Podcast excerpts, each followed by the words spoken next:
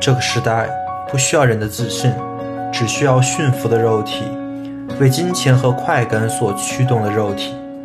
当你被 know how 的知识、不问目的的手段所驱动着，变得越来越简单的时候，可否想过找回你的复杂？维生素 E，二十世纪重要思想系列，帮你重构自己的复杂。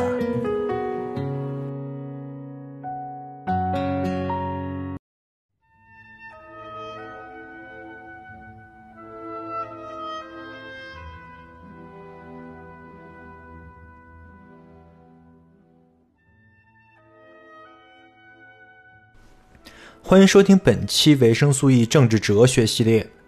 本期是系列第三期，也是讲哈娜·阿伦特哲学的最后一期。在这一期，我们将视角聚焦在纳粹极权主义时期的一个生活在纳粹德国的中层官员埃希曼的一生。通过他的故事，我们能更加深刻地理解极权主义作为一种政体对人的改变。也能看到一个没有人问 why 的世界是多么的可怕，而这种危险很可能就在我们身边。以上，希望本期内容对你有所帮助。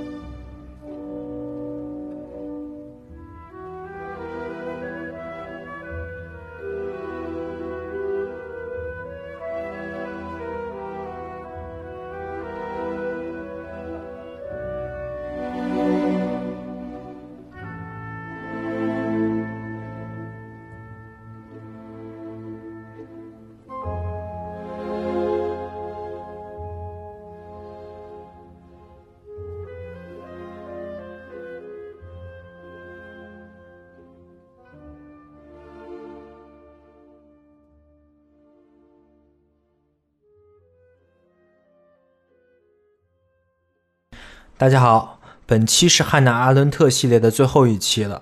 在上一期，我们讲了《极权主义的起源》这本书，汉娜·阿伦特在这本书里表述了纳粹德国跟斯大林主义是如何在欧洲逐步兴起的，犹太人又是如何因为放弃了公共政治而成为了极权主义的最大牺牲品的。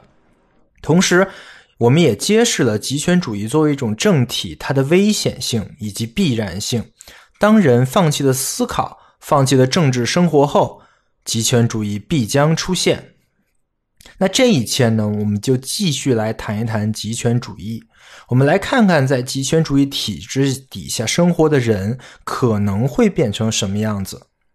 我在每期二十世纪重要思想系列的开头都说的：不问目的的手段，只为金钱和快感驱动的人，到底会放下什么样的罪行？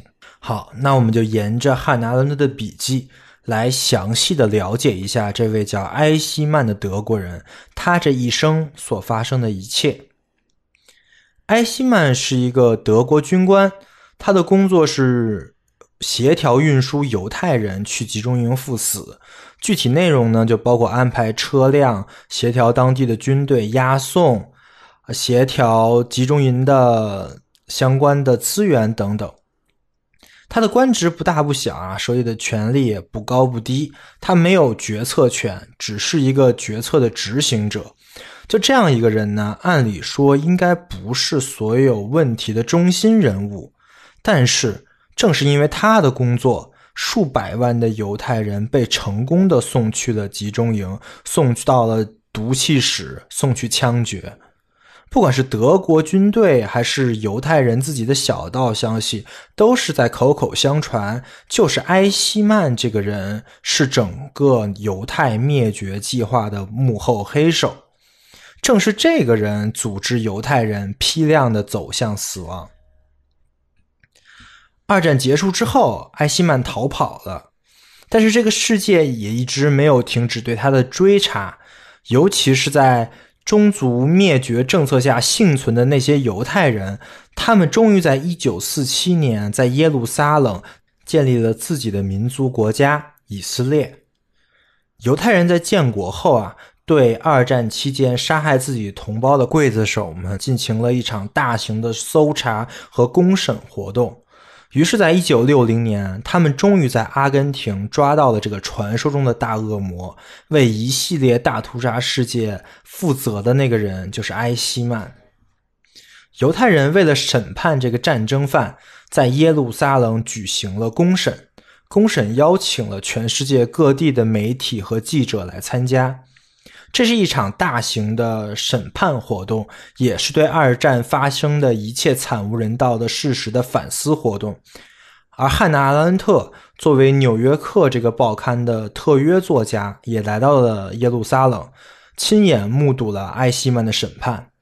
说到这里，有一部电影啊，就叫《汉娜·阿伦特》，讲的就是这段的事情，就是汉娜·阿伦特如何到达耶路撒冷观看公审，对二战的种种行为进行反思，写出了他认为的真相，并遭到了大众围攻的故事。这部电影我看过啊，节奏有点慢，不过细节跟内容呢都还是挺不错的。我建议有兴趣的同学可以看看相关的介绍，我就放在 reference 里面了。不过我们今天要讲的内容呢，跟电影里呃差别很大，所以说我们今天要讲的其实是埃希曼这个人，而不是汉娜·阿伦特。汉娜·阿伦特在庭审的时候发现，不管是耶路撒冷的法官也好，检察官也好，围观的各位群众跟记者也好，都完全没有理解埃希曼这个人。整场审判把阿希曼。塑造成了一个恶魔，一个希望灭绝犹太族群的狂热分子，一个有主见、主动展开行动的忠实的反犹主义者。但是事实上，埃希曼完全不是这样。汉娜·阿伦特发现了一些关于埃希曼的很有趣的点，我稍微说一下。第一点，埃希曼他不是个心理变态。甚至在心理学意义上一点问题都没有。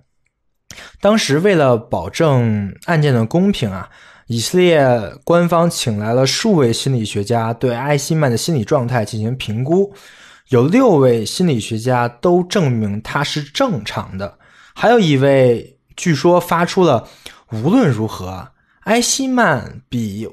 给他做检测的我还要正常的这种惊叹啊，就说明任何人在看埃希曼这个人跟他普通交流的时候，你看不出他有任何的心理问题，这是第一点。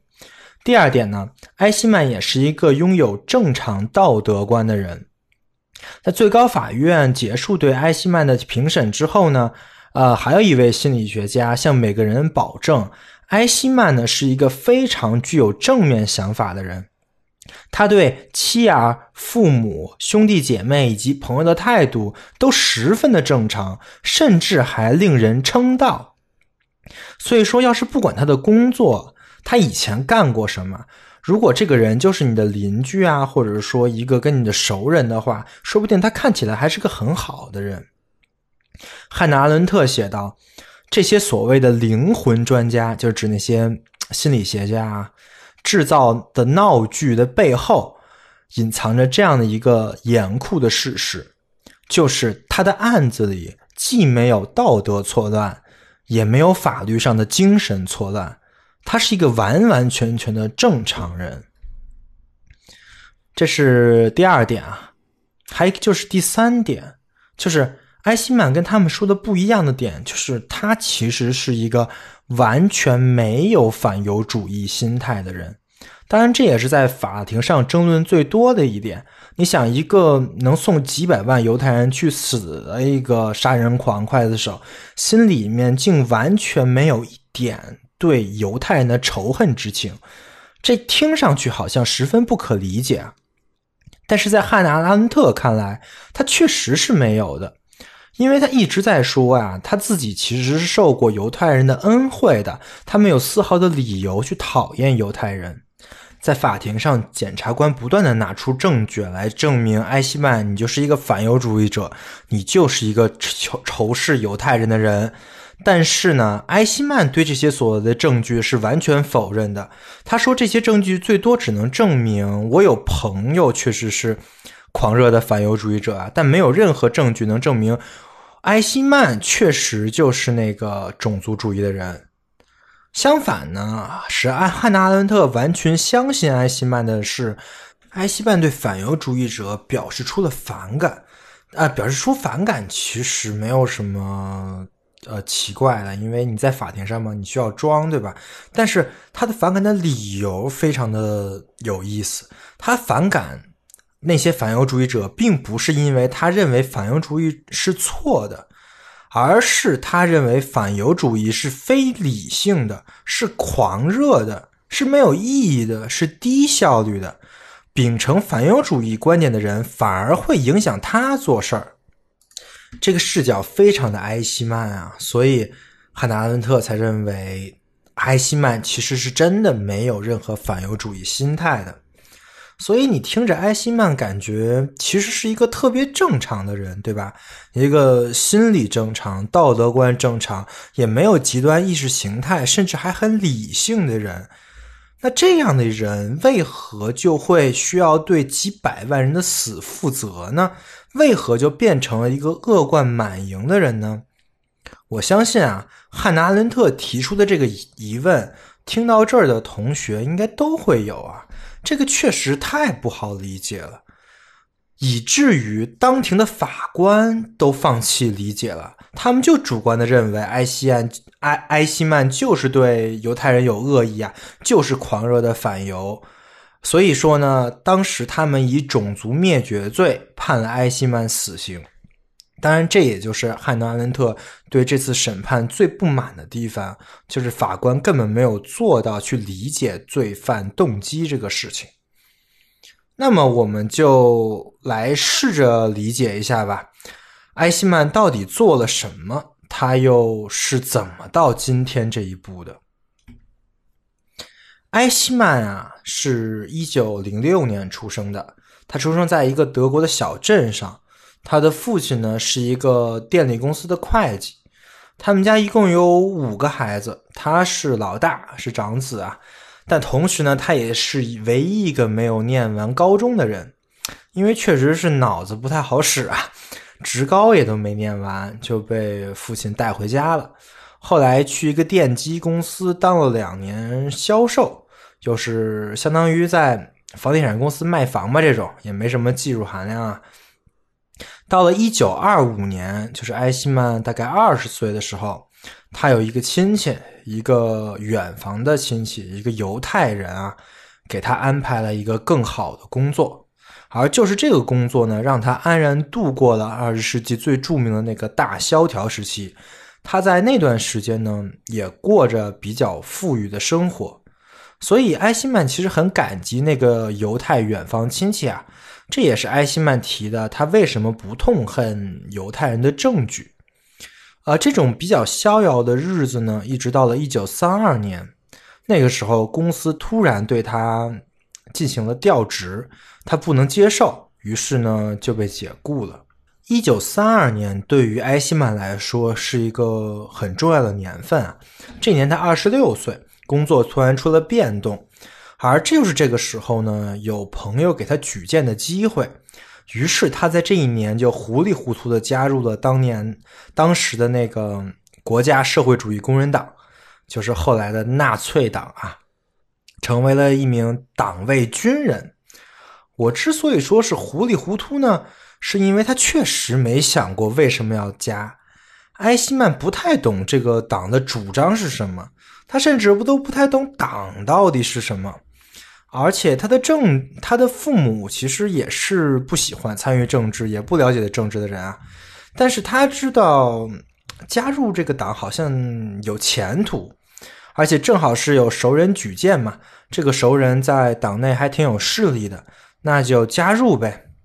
在问及入党原因的时候啊，埃希曼是这么说的：“我从没料到，我也没打算过。正如我所说。”党好像吞噬了我，这一切都发生的太快太突然了。当他那个熟人问他要不要加入党卫军，他那个时候呢，正好也被解雇了，于是他就说出为什么不呢？事情就这样发生了。哎，这种心态，我觉得我们现在的各位同学，包括我在内啊，都挺好理解的吧？就是我虽然不知道加入这个党或者说这个组织是干什么的，但是感觉好像有好处啊！哎，还给我发工资，那看着还挺有前途的，那我干嘛不加呢？我相信很多同学也都是会这么选的，对吧？所以说到这儿呢，埃希曼这个人的行为还是很能被人理解的。于是埃希曼可就入党了，还直接加了军队，这成了他的新事业。在一九三三年呢，到一九三四年，也就是德国纳粹运动如火如荼的那一年啊，埃希曼在军营里接受军事训练。他觉得训练呢很无聊，但是他有一个品质，就是什么都能忍受。这作为军人来说是一个非常突出的优点啊。当然可，当然了，什么都不想，自然就什么都能忍受，对吧？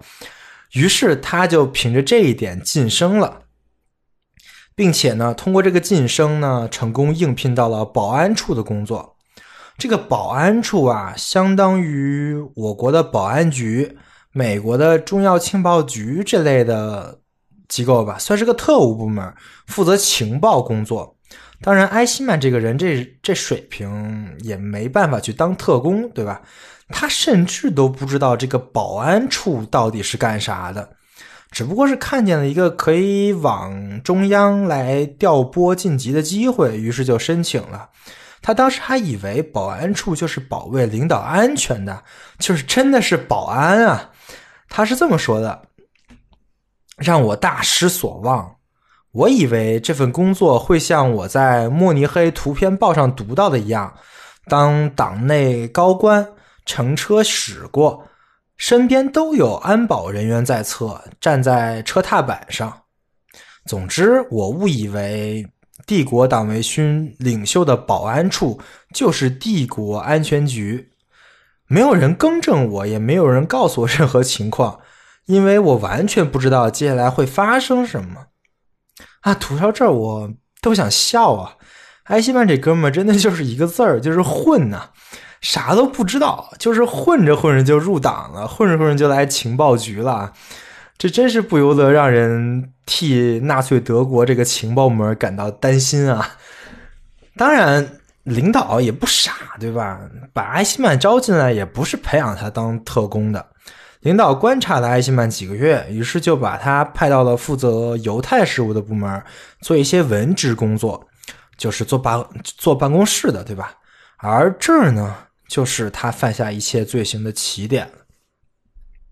一九三五年，也就是艾希曼被调到保卫局负责犹太事务的这一年，德国著名的纽伦堡法案发布，这个具体可以查查呀。就从这个时候开始。在德国，从法律上而言，非犹太人要跟犹太人要逐步隔离了。具体呢，我也放在 reference 里面了，你可以看一下。这个法案反正是个挺可怕的法案，但是在法案刚下达的时候，很多人很多犹太人不觉得，他认为这个法案呢是保护他们的，因为总算是有一个跟犹太人相关的法律了。就是之前犹太人被欺负啊。警察们都睁一只眼闭一只眼啊，对吧？那现在终于有法律了，还有好多人犹太人还挺高兴，甚至还有犹太人自我安慰说啊，这个法案的目的呢是想建立一个基准，可以让德国人跟犹太人相互容忍，自己按照法案来生活呢，就会相安无事。就连这种幻想也是存在的，这就可以看到这个犹太人对政治是多么的无知。在于是，在这个法案底下呢，犹太人就变成了一个问题，而埃希曼的这个部门啊，就是要致力于解决这个问题的。我重新说一遍啊，犹太人变成了问题，而埃希曼的部目的就是解决问题。有没有听出里面的一些非人性啊？好，既然要解决问题，就得提出解决方案啊。那想要方案呢，就得学习知识，对吧？于是领导就给了艾希曼一本书，叫《犹太国》，让艾希曼好好读读，来学习一下跟犹太相关的各种知识。这一学习可不得了，艾希曼一跃成为了犹太专家。可能是这活儿一般德国人也不愿意干吧。于是埃希曼就变成了天天跟犹太社区的高层、一些犹太长老打交道的人。他说啊，他自己非常支持犹太人的复国理想，他认为这些犹太人呢是理想主义者，而他自己也是理想主义者，所以他尊重这些理想主义者。这是莫大的讽刺啊！因为他说的尊重，最终却是把这些人送上了毒气室，而他最看重的理想主义，最后真的变成了现实，对吧？因为他就最后死在了犹太人建立的以色列国。到了一九三八年呢，埃希曼已经是一个小有名气的犹太问题专家了。这个时候。领导给艾希曼派了一个任务，就是到维也纳去负责当地犹太人的强制撤离。这是艾希曼第一次负责一个大型的工作啊，他也很兴奋，呃，是因为终于可以用上他的学问了，对吧？他说他在维也纳视犹太人为值得尊敬的敌人，因为双方找到一个彼此都能接受。对彼此都公平的解决方案。我设想的解决方案就是让犹太人有自己的立足之地。我很愉快的朝着这个方向努力。我十分高兴，愉快的为达成这一解决方案同各方合作，因为这一解决方案也是犹太人们自己所赞成的。我认为是最适当的解决方案。听着他好像挺有干劲儿，干着好像也是一个。很正义的事情，对吧？那事实上，这个所谓的强制撤离是什么呢？说白了呀，就是驱逐，就是把在维也纳生活的犹太人没收他们的财产，没收他们的护照，让他们一穷二白的离开奥地利。而埃希曼的工作呢，就是组织这个流程，需要办手续那些部门，然后把这个整个流程呢做成一个流水线。按照汉娜·阿伦特写的，这就像一个自动化工厂，一个连通面包店的面粉厂。这一端呢是有头有脸的犹太人，也许他拥有一座工厂、一家商店或一所银行。而走进这个建筑，从一个柜台到下一个柜台，从一个办公室到另一个办公室。走到另一头时，他便身无分文，没有任何权利，而只有一份护照，上面写着：“您必须在两周内离开这个国家，否则您将被遣至集中营。”这就是埃希曼所谓的最适当的解决方案啊！在埃希曼的努力之下，这个流水线非常的有效率，短时间呢就驱逐了大量的奥地利犹太人。奥地利在那段时间里清除大约十五万人，有差不多百分之六十的犹太人被清走。这些的犹太人呢，都是合法离境啊。这是埃希曼为自己吹嘘的一个基础，因为。不管是从上帝视角还是当时的视角，埃希曼这个工作做的好像都挺不错的，对吧？因为按照上帝视角来说，这些人要是不走，可能下场会下场会更悲惨，对吧？他也说了，这是他最快乐的一段时间。他说这段时间，他和手下以及犹太人都齐心协力，齐心协力是打引号的，无论何时遇到困难。犹太权威人士都会跑到他这里敞开心扉，也是打引号的，跟他讲他们所有的悲伤和痛苦，还是打引号的，寻求他的帮助。犹太人渴望移民，而他埃希曼恰恰为了帮助他们而存在。而碰巧就在这个时候，纳粹高层表达了建立一个无忧国家的渴望。这两种渴望呢，一拍即合，而他埃希曼能够给双方带来公正。到这里，我们也挺能理解他行为的，对吧？为了解决犹太问题呢，他找到了最高效的解决方法，并且成功了。如果不考虑为什么要做这个事儿，只考虑怎么做好它，就是不问 why 只问 how 啊，那埃希曼算是非常厉害的了，对吧？但是荒谬的地方也在这里，埃希曼至死还认为那些犹太人那个时候跟他是一条心的。他们渴望移民，这怎么可能呢？你生活在一个地方，让你突然放弃一切在这里生活的财产跟土地，直接让你搬走，你还能渴望，还带来公正，真是放你妈的屁，对吧？他他为什么会这么想呢？就是因为他不考虑外，他不考虑犹太人为什么渴望移民。当然，这和最荒谬的事情还差得远啊！我们继续往下讲。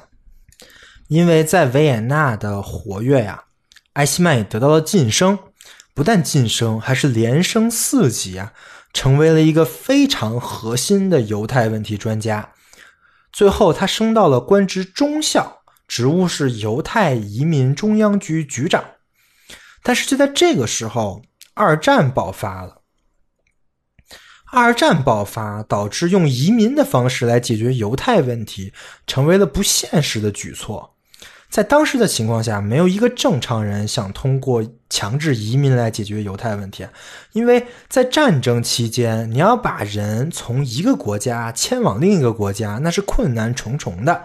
而且呢，现在德国也通过闪电战占领了波兰的领土，这个时候德国已经拥有了两百万或两百五十万的犹太人，这又使得犹太问题又变得艰刻难办起来。埃希曼自己也知道啊，移民这条路是走不通了。而作为移民局的局长呢，他不能移民，那他其实就是个空架子了。所以他只能另想解决犹太问题的方案。埃希曼说啊，他在对犹太人实行所谓的最终解决方案，也就是屠杀之前，他想过三个解决犹太问题的方案。哎，这听着还挺厉害的。埃希曼还真是一个解决号，就是怎么如何去做的问题的一个能手，对吧？第一个方案呢，叫做尼斯科计划。这个计划就是在德国占领波兰之后呢，他发现波兰的领土十分的广阔，于是呢，他们就是想在苏联跟德国的边界，因为波兰是挨着苏联，对吧？他想在那块儿呢来搞一块自治区。把境内的所有的犹太人啊都搬到这个自治区里，呃，那划出一块地给犹太人呢，还能满足犹太复国主义的那些犹太人的建国的梦想，这岂不美哉，对吧？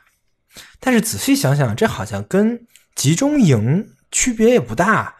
啊，事实上呢，这个计划后面就是向着集中营发展的。你看，那个奥斯维辛集中营，就是最臭名昭著的那个集中营，就建立在波兰，对吧？不过当时呢，埃希曼真的觉得这是个好办法，他还去波兰考察来着，也跟领导汇报了。当时他的领导呢，也十分支持这个计划，让他放手去干。于是他就开始将成千上万的犹太人运到了波兰。但是问题来了，纳粹德国当时也是派系林立，埃希曼的领导说话也不太管用啊。当时负责管辖波兰的将军呢，叫汉斯·弗兰克，他对这个计划是完全的反对。讲他是一个德国军官，也是一个反犹主义的人。他说：“我的地盘怎么能增加那么多犹太人口呢？对吧？我消灭他们还来不及呢，你都给我赶过来是什么意思？都给我赶走！”于是他下令把所有过来的犹太人啊全部遣返。那人家是手握兵权的封疆大吏，对吧？那埃希曼这种中央的中层干部一点办法也没有。于是，在汉斯·弗兰克的强烈反对之下，这个计划就宣告流产了。顺带一说啊，这个计划的另外一个结局就是那些没有来得及回去的犹太人，他们成了集中营的第一批牺牲者。这尼斯科计划失败了，埃希曼又一个方案，叫做马达加斯加计划。就是听这名字，其实就是想把德占居的犹太人都送到马达加斯加去，对吧？如果说尼斯科计划还算是有点可能的话，那马达加斯加计划是连谱都不靠啊！你听这个名字就知道这个计划很荒谬。这马达加斯加是得多远呢？你把四百万人从德国送过去，这得是个什么量级的工程啊？后来计划做了一些更改啊，目的地变成了就是换了，不是马达加斯加了，因为太远了，变成法属的一个小岛。但这也是不可能的事儿，因为当时在二战啊，你哪儿去找运输四百万人的船啊？这些船还得经过战争区域。此外，最重要的是，那个岛是法国的呀。人家也没同意你把人运过去，对吧？所以其实明眼人都能看出来，这所谓的马达加斯加计划只不过是场骗局。这个目的呢，不过是把所有的犹太人都集合起来，名义呢是遣送，实际上就是为屠杀做准备了。埃希曼不会不知道马达加斯加计划的真相。但是他一直就坚信马达加斯加计划的目的就是把犹太人送走。汉娜·恩特是这么写的：埃希曼从未改变过他对马达加斯加计划的说辞，也许他就是没法更改。这个故事仿佛被他的头脑录制在一瓶特殊的磁带上，有了这盘磁带，他似乎就有了。对抗任何形式的理性论证、信息以及洞见的依据。哎，我读到这儿就特别想起一个东西啊，看过《三体》的同学们可能知道，叫思想钢印，对吧？就是说，在你脑子里印一个概念，无论如何你都不会觉得这个概念是错误的，你不会去怀疑它。埃希曼那个时候就是这样，对吧？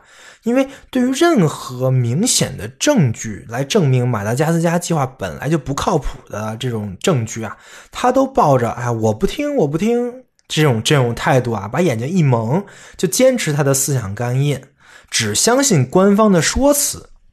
哎，这其实也不难理解呀。我们现在上，嗯，现在周围好多人不也完全一样的心态，对吧？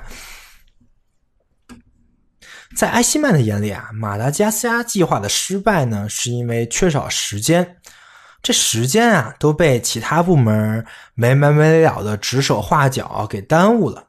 我们现在在国企跟机关工作的朋友呢，肯定也非常理解这所谓的缺少时间是指什么意思，对吧？和那个时候应该也差不多呀。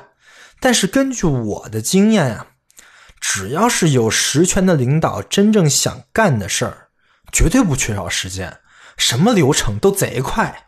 但是要是底下的人想推动什么事儿，领导觉得模棱两可呢，那这个程序就会变得莫名其妙的长啊。但不管怎么说呢，埃希曼也承认这个计划是失败了。马达加斯加计划的失败呢，这就意味着对于埃希曼而言啊，解通过移民和遣送的方式。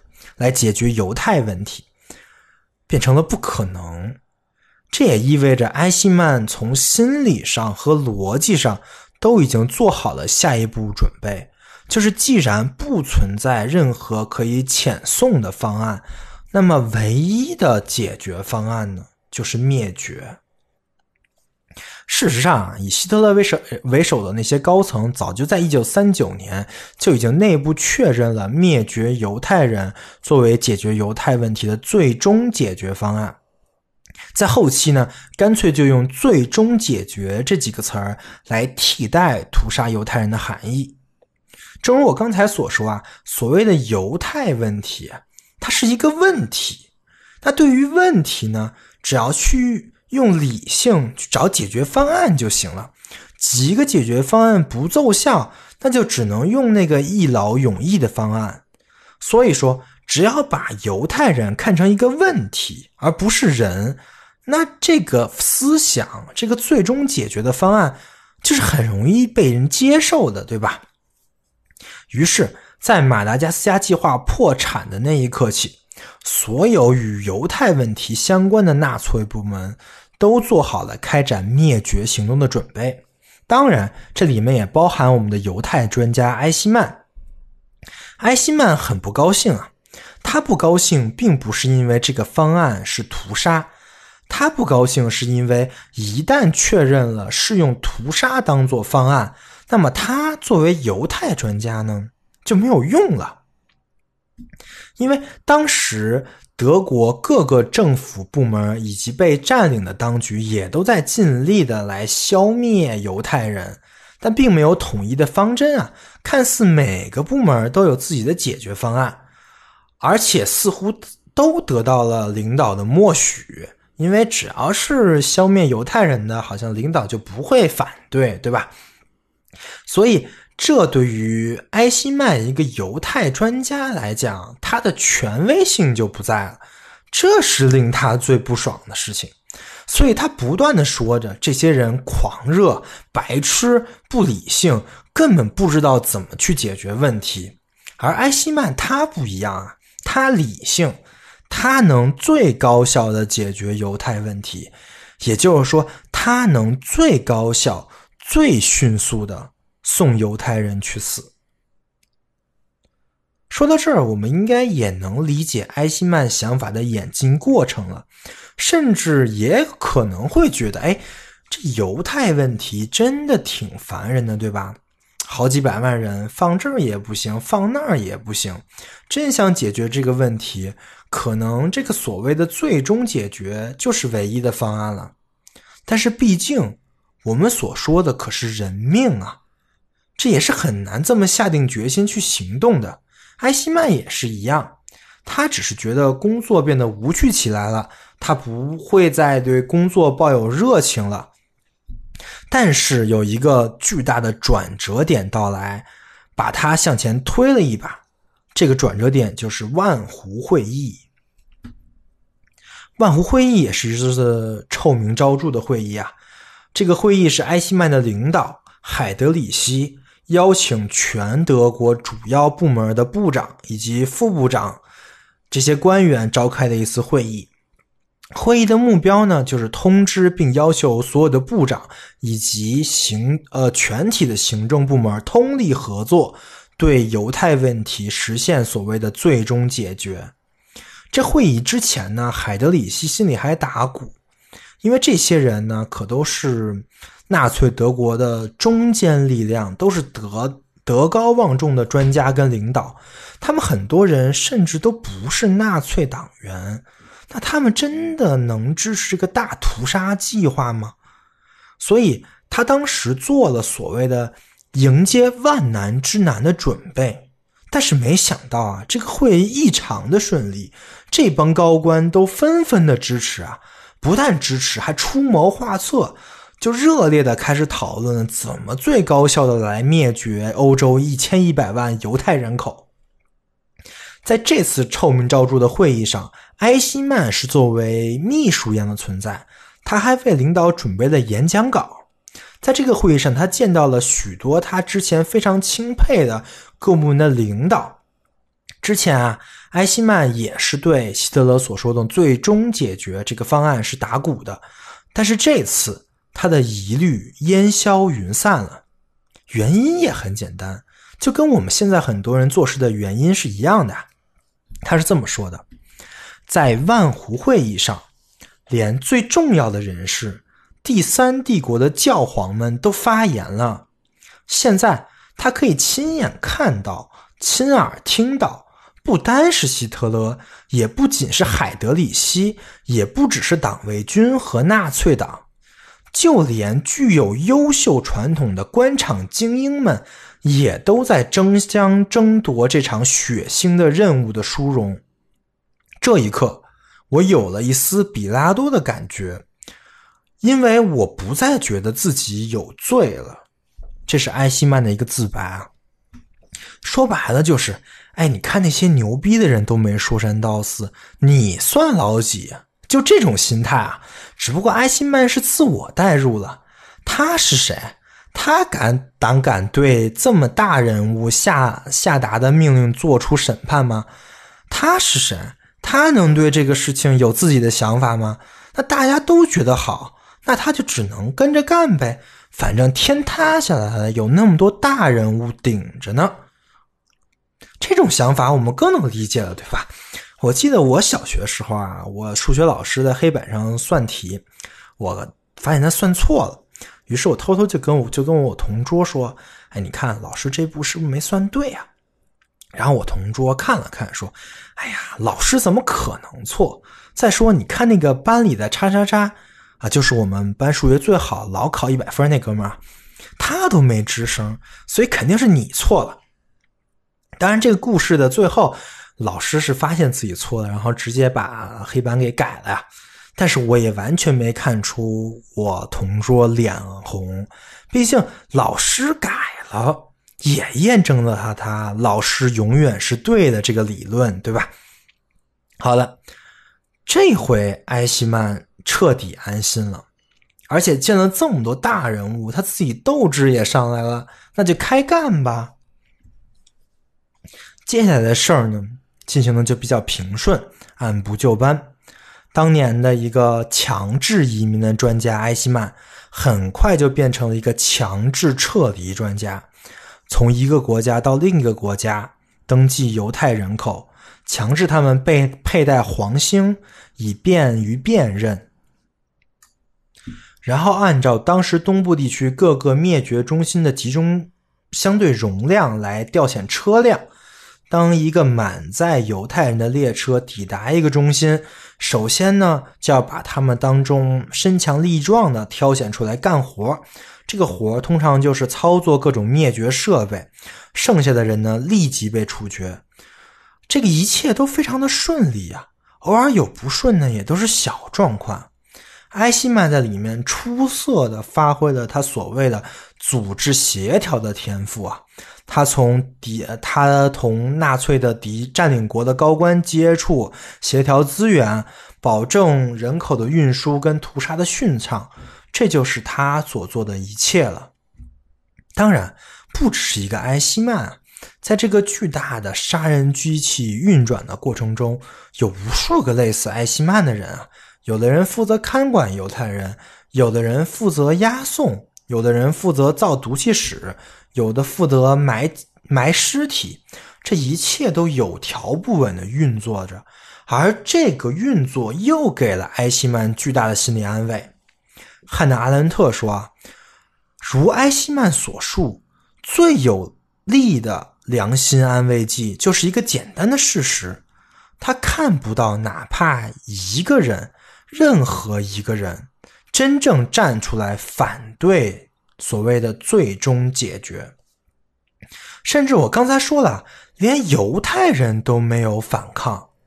埃希曼作为一个犹太人专家，他同犹太人的领袖进行了合作，在整个集中营的运输跟屠杀的过程中，都是犹太人管犹太人的。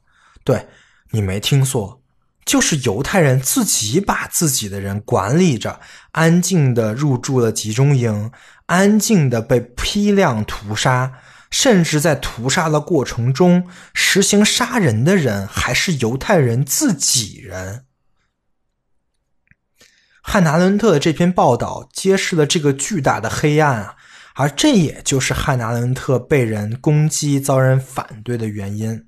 但是我是理解汉娜·伦特的，他是一个犹太人，他只是想通过分析这个事实来说明何以至此。他想对二战的悲剧进行彻底的反思，对犹太的民族性提供提出质疑。他认为啊，如果不是犹太领袖的自组织，那么德国的屠杀计划。也绝对不可能变得如此顺利。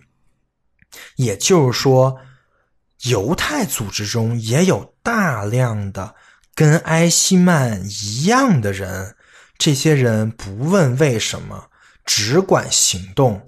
他们把眼睛遮了起来，给自己打上了思想钢印。根据埃希曼说啊，导致他行动的还有这么几个因素。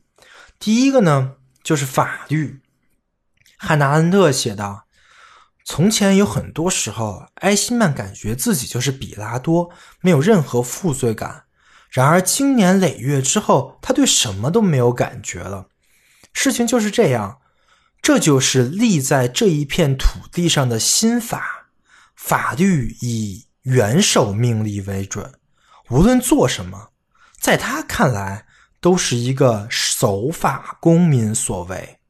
正如他一遍又一遍对刑讯警官跟法庭上所重申的，他只是在履行他的责任。他不仅服从命令，他还遵守法律。也就是说，他又能怎么办呢？他不能违法呀，对吧？而元首的话就是法。那元首叫德国人来灭绝犹太人，那怎么能不听呢？这里有一个非常奇妙的张力呀，可能我们现在也有啊，就是遵守法律明明是不会让人犯罪的，但是事实上就是因为遵守法律，才让埃希曼这个人罪大恶极。这个张力的核心就是在这个“罪”字，这个字的词义流动了，从而让人感觉混淆了。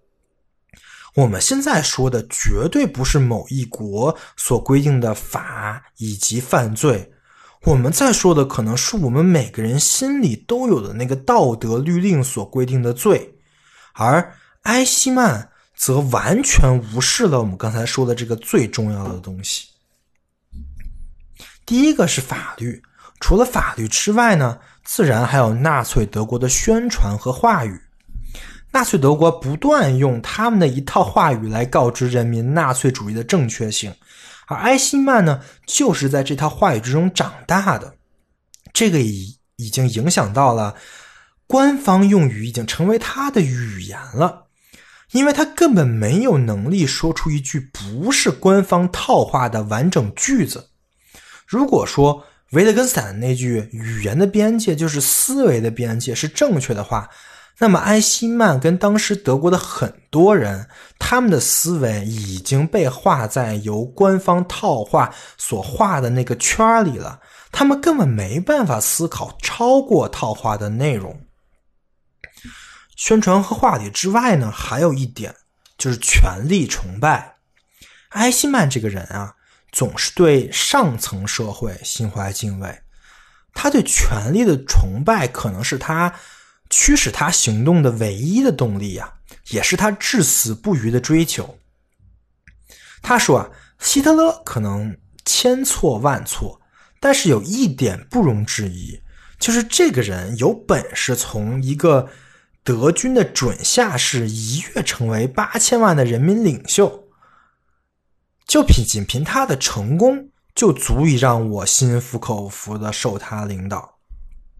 哎，这种心态，我觉得在现在普遍有，对吧？哎呀，就是你别管这个人他原来怎么着，哎，他现在这么厉害，那就说明他有本事，对吧？我们现在也普遍有这种心态啊。那这种心态会导致什么呢？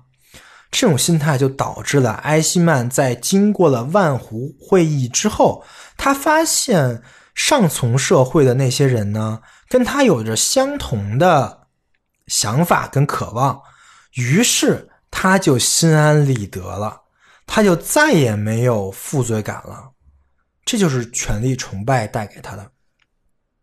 当然，最终决定埃希曼行动呢，是他的命令。汉娜·阿伦特写的啊，埃希曼这个人从来没有自作主张过，他总是极其小心的履行命令，甚至。都不愿意主动提出建议，而是总是等待指示。埃希曼从来不刨根问底呀，只是执行命令。命令是驱逐犹太人呢，那就驱逐；命令是屠杀犹太人呢，那就想办法屠杀。他不考虑命令的来源，他只想怎么做就好了。一九四五年德军战败之后，这对埃希曼来说是晴天霹雳一样的打击！因为从这一刻开始，再也没有命令了，再也没有人可以命令他了。从那个时候，他完全不知道何去何从。当然啊，在执行屠杀的过程之中，埃希曼不是没有难受过，但他总是刻意的、小心的避开真正的杀人，以至于他在法庭上理直气壮的说：“啊，自己从来没有亲手杀死过任何一个犹太人，他甚至看都看不得那些杀人道具。”他在前线视察的时候，前士兵曾经向他展示过毒气室杀人的流程跟道具，他表示完全不能接受啊！哎，这太可怕了。他说。至今我连伤口都无法直视，我就是那样的人，因此人们常跟我说我当不了医生。至今我仍然记得在脑子里那些设想的画面，就是那些屠杀犹太人的画面，然后我的身体就开始不舒服，就好像他们也经历过如此的焦虑不安，每个人都有类似的体验。它会让人心里的悸动久久不算，但是这些难受和心和这些身体的反应，完全没有让他反思他做的事情，反而他把这些归因为他自己不够坚强，并主动的申请不再前往一线了。他把自己的眼睛蒙住，专心的把犹太人遣送进他。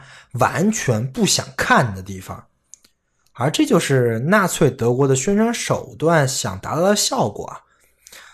他让别人不再说“哎呀，我对这些人做了多么可怕的事”，而是说“我得承受多大痛痛苦才能完成这可怕的任务啊！这个任务给我造成了多么沉重的负担啊！”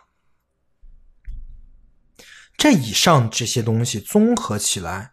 就是我们所知道的埃希曼在纳粹德国的故事了。我稍作总结：埃希曼是一个生活在德国的普通人，没什么能力，也没什么理想。在失业之后呢，他糊里糊涂的入了党，糊里糊涂的到了保卫部，糊里糊涂的负责起了犹太事务。因为看了犹太人写的一些著作啊，他就成为了纳粹党里的犹太问题专家，开始专注于解决犹太问题。解决的方案呢，最开始是强制犹太移民，后来因为战争移民无法进行了，便想在波兰境内造一个犹太自治国，但这个呢，遭遭到了波兰当局的抵制，也失败了。最后想去使用船只将犹太人运到马达加斯加，也失败了。那么解决犹太问题，从理性上也就只剩下最后一条路了，就是屠杀。随着屠杀这个方案受到德国高层的认可，埃希曼也放弃了自己的思考，专心投身于如何高效的屠杀犹太人的事业当中。他利用自己有关犹太的知识和犹太人谈判。利用犹太人来杀犹太人，取得了非常大的成果，令世界震惊啊！但他还认为自己是守法公民，在当时他别无选择，他需要遵照命令行事，而这一切对他而言呢，只是需要解决的问题。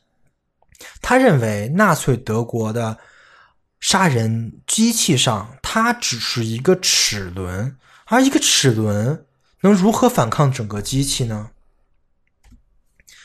我想说到这里，对于正在听播的听众来说，埃希曼的所作所为并不难理解，一切看上去都非常合理，不是合乎道理的合理，而是合乎理性的合理。若想要实现升官，就只能参军；若想出人头地呢，就只能来保卫部。若想解决犹太问题，在前几个方法都失效的情况下，那就只有屠杀。若不想违法呢，就只能听希特勒的话。埃希曼的一生就被这些“若想怎样就只能怎样的”因果律控制着，一路到了耶路撒冷的处刑场。那么，如果我们站在埃希曼的角色上，我们有什么办法呢？当然有办法了，有的是办法。汉娜·阿伦特在这本书里专门挑了一章，就写那些伟大而又平凡的反极权主义的人们的做法。事实上，一旦极权主义遭到了坚决抵抗，纳粹无论是在人力还是在意志力上，都根本没办法保持冷酷。在荷兰，大学生为犹太教授的解职而举行示威游行，而在这个国家的犹太人第一次被遣送到德国德集中营之际，各全国各地爆发了此起彼伏的示威活动，这在欧洲是绝无仅有的。丹麦的码头工人拒绝帮德国人修船，还举行了罢工。连驻扎丹麦的德国高层都被当地的行为所感染，开始对柏林方面的命令阳奉阴违、蓄意捣乱。这也是我们唯一一次听说纳粹自己人来反抗自己人啊。而意大利呢，就更有意思，它展现出了他们一贯的人文主义作风。意大利是德国的同盟国，但是意大利对所谓的反犹主义一点不感冒。面对德国的压力呀，意大利先通过了反犹的法律，随即又出了补充条例，基本上就豁免了当地全部的犹太人啊。然后在当德国方面来追究责任的时候呢，墨索里尼出面，他说：“我严格的训斥我们这些执行这些人都是废物，办事不力呀。”然后一边训斥一边道歉，跟德国当局道歉啊，对不起，对不起，我们回去一定办好。结果回去之后该干嘛干嘛，所以在整个二战的这个时间里啊，意大利的犹太人绝大多数都幸免于难啊。所以说，就算在人类的至暗时刻，也是有无数的办法的。就所谓枪口抬高一寸，或者说直接反抗等等等的方法，到处都可以显现人类的人性之光。但是埃希曼就选择了另外一条道路，对吧？耶路撒冷的法庭最终裁定埃希曼是有罪，理由呢是他在完全知情的情况下，依然一丝不苟地执行了命令，说明他在做事之前呢，已经完全认识到了他的罪。但汉娜·阿伦特认为完全不是这样，在理解罪犯罪行的这一点，法官完全没有履行他们应做的义务。法庭将埃希曼描述成一个邪恶的虐待狂，而这显然是一个错误。事实上，在汉娜·阿伦特看来，埃希曼从未受到自己量身的审判，也没有认识到自己有罪，而这并不是因为他的认知出了问题，只不过是因为他认为所谓的价值判断与他无关，他不去思考这些问题。我再说一遍，他认为这些对错与他无关，他不去思考这些问题，因为这个仅仅是因为这个，他参与了五百万人的犹太人的大屠杀，仅仅是因为他不去思考，有无数的人因此而死，而这就是汉娜·阿伦特想说的恶的平庸性。汉娜·阿伦特写的这本书书名叫做《平庸之恶：埃希曼在耶路撒冷》。我认为这是翻译的问题啊，因为这本书并不是对平庸的批判，而是对一种新型的恶的发现。这种新型的恶不同于我们熟知的那种大恶人。不同于希特勒的恶，也不同于蝙蝠侠里小丑的恶，也不同于我们熟知的所有大反派的恶，什么灭霸呀什么的，跟他们完全不一样。汉娜·阿伦特想通过这本书告诉我们的是，像埃希曼这种小人物、普通人、执行者，也会蕴含着巨大的恶，而这种普通人的恶的来源就在于不思考。不去问 why，只问 how；不去问目的，只求手段；追求权力，却不明白为何追求权力。庸庸碌碌的人本身就蕴含着巨大的作恶的潜力，而埃希曼就是把这个权力兑现的那个人。我想，我讲到这儿，我每期二十世纪重要思想里开头的那一段的含义，大家应该都能理解了吧？我们当然能理解埃希曼的所作所为，因为他太简单、太好理解了。正是因为如此，我们才更能理解我们为什么不要做埃希曼。一个都是埃希曼的世界，会是一个什么样的世界？为什么我们要追求复杂的思想？追求人性，追求真理，追求爱，但是同时，我们也要认识到，就是这种平庸之恶，它并没有因为纳粹德国的消亡而随之消失。事实上，它从未消失过。生活在一个平庸之恶泛滥的年代，每个人都可能是受害者和加害者。在上一期我讲过啊。《人的境况》这本书就是对极权主义出现的逻辑的阐述，那么《极权主义的起源》这本书则是对极权主义出现的实证的阐述。那平庸之恶呢？它是对极权主义的个体视角的阐述。你很难说明是埃希曼这样的人的出现才导致了极权主义，还是极权主义造就了埃希曼这样的人。但是有一个很显而易见的事实是，如果这个世界上埃希曼这样的人越来越多，那我们必然滑向极权主义。所以，我们更要理解我们身处的这个时代的危险。在我们周围展现出恶的平庸性的人还少吗？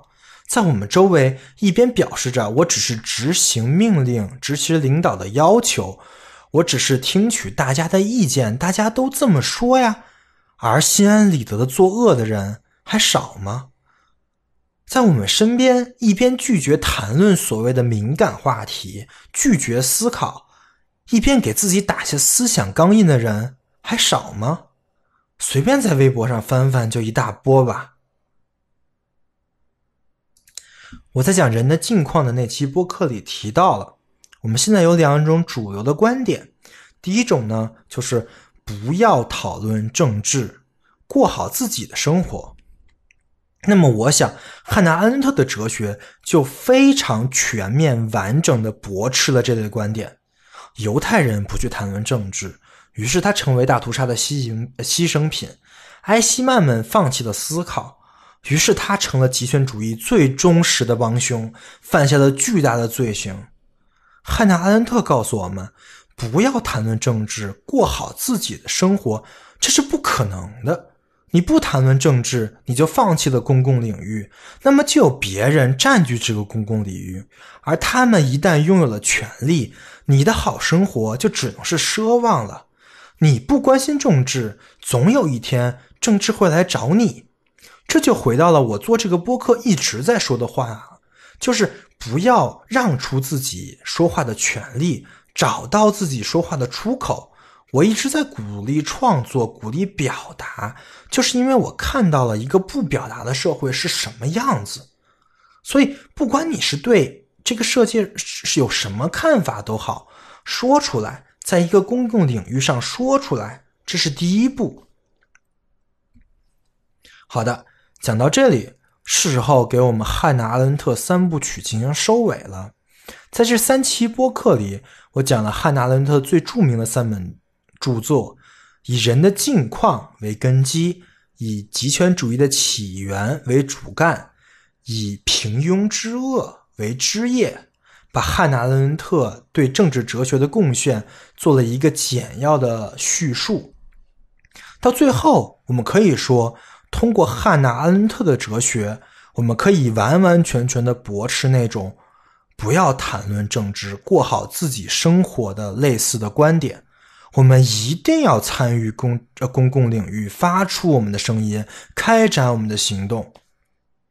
汉娜·阿伦特的哲学可以回答这个问题，但是我提的第二个问题就是，我们该以什么样的角度来讨论政治、参与政治这个问题呢？汉娜·阿伦特提供了一个角度，就是人的条件跟极权主义的角度啊。但是，只有这个角度很明显是十分的不够的，因为很多的核心的问题他并没有给出答案。比如说，什么是正义？什么才是一个优秀的政治组织结构？如何平衡个人利益跟集体利益这些问题？汉娜·阿伦特没办法给出答案，因为他不是聚焦这些问题的哲学家。那么，自然我们接下来的政治哲学系列就要开始聚焦这些话题了。我们下一期的政治哲学系列将讲述二十世纪政治观念产生巨大影响的一部著作，就是《正义论》。我们来讲讲所谓的正义到底是什么。最后。我以汉娜·阿伦特对埃希曼的审判词作为整个系列的结束，希望我们从汉娜·阿伦特的言语中能找到我们想要的力量。您说，您从未怀有卑劣动机，也没有杀死人的敌意，说您从来没恨过犹太人，甚至还说您别无选择。所以认为自己无罪。您还说，您在最终解决中扮演的角色纯属偶然，几乎谁来演都行。因此，每个德国人都可能是有罪的。您是想说，既然人人有罪，那么具体到每个人上头上，无人有罪？这个看法确实相当普遍，但是。我们却不能够同意。我们在此探讨的只是您实际做过什么，而不是您从内心和动机层面是否根本无意犯罪，或者您周围所有人是否可能犯犯罪。您在讲述您的人生经历中，您似乎成了一个倒霉的人。我们了解您当时的境况。在某种程度上，也愿意相信，若非生不逢时，您可能根本不会站在这里或者任何一个刑事法庭上。为了便于说理，我们暂且认定，您之所以变成大屠杀组织里一个任人摆布的工具，纯粹是时运不济。不过，您执行了。从而也支持了一个大屠杀的政策，这是不争的事实。政治不是儿戏，论及政治问题，服从就等于支持。您支持并执行了不与犹太民族与以及诸多其他民族共享这个地球的政治意愿。似乎您和您的上级有权决定谁应该或谁不该居住在地球上。同理，我们认为没有人，也就是说，整个人类中没有任何一个成员愿冒天下而大不为与您共享地球。正是这个原因，这个独一无二的原因，您必须接受。判处绞刑。以上就是本期维生素 E，感谢您的收听，欢迎关注维生素 E 小程序、维生素 E Telegram 频道和添加维生素 E 小助手的微信来获取播客最新的内容跟相关书籍资料，也可以跟播主进行交流，相关链接都在播客的 Show Note 里面可见。如果您认为播客内容对您有帮助，也相信。会对您周围的朋友有一些启发，所以欢迎在各大平台转发节目。好的，广告打完，我们下期再见。